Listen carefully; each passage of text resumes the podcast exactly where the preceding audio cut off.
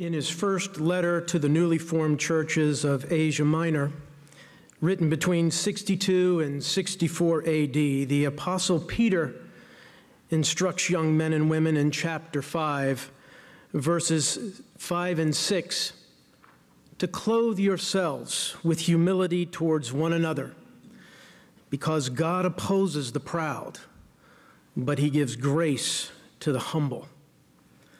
Humble yourselves, therefore, under God's mighty hand, that he may lift you up in due time.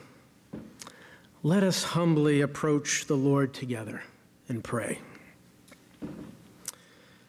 Most gracious Father, the classroom is now silent. The books have been closed. The mark of achievement now tallied. A great milestone for each graduate is now upon us. The long days, nights, and the juggling of pressed and impossible schedules is now concluded. Armed with knowledge, their tomorrow now begins today.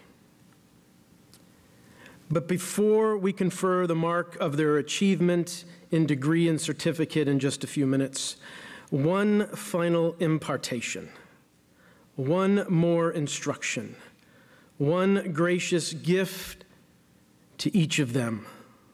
We request, Lord, which only can come from you. Grant to each of them the gift of humility and a lifelong enlightenment to pursue its grace.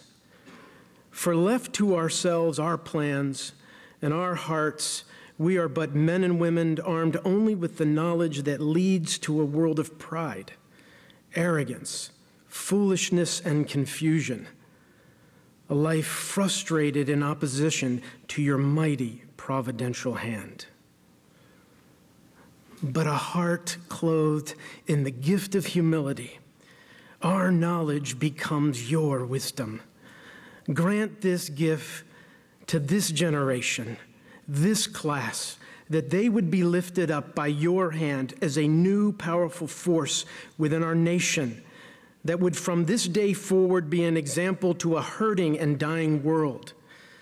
That as a result of their faith and what they have learned here, they would be model citizens in their families, communities, and their vocation. Difference makers in all that they set their heart and mind to do.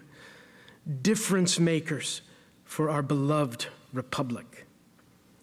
Humble men and women bestowing and receiving blessing and grace, understanding if you be for us, who can possibly be against us? Now bestow your Holy Spirit on these proceedings. Bless this sovereign moment, the families and loved ones that made it happen, and guide our fellowship together. In the name of the Father, and of the Son, and of the Holy Spirit, I pray. Soli Deo Gloria. Amen.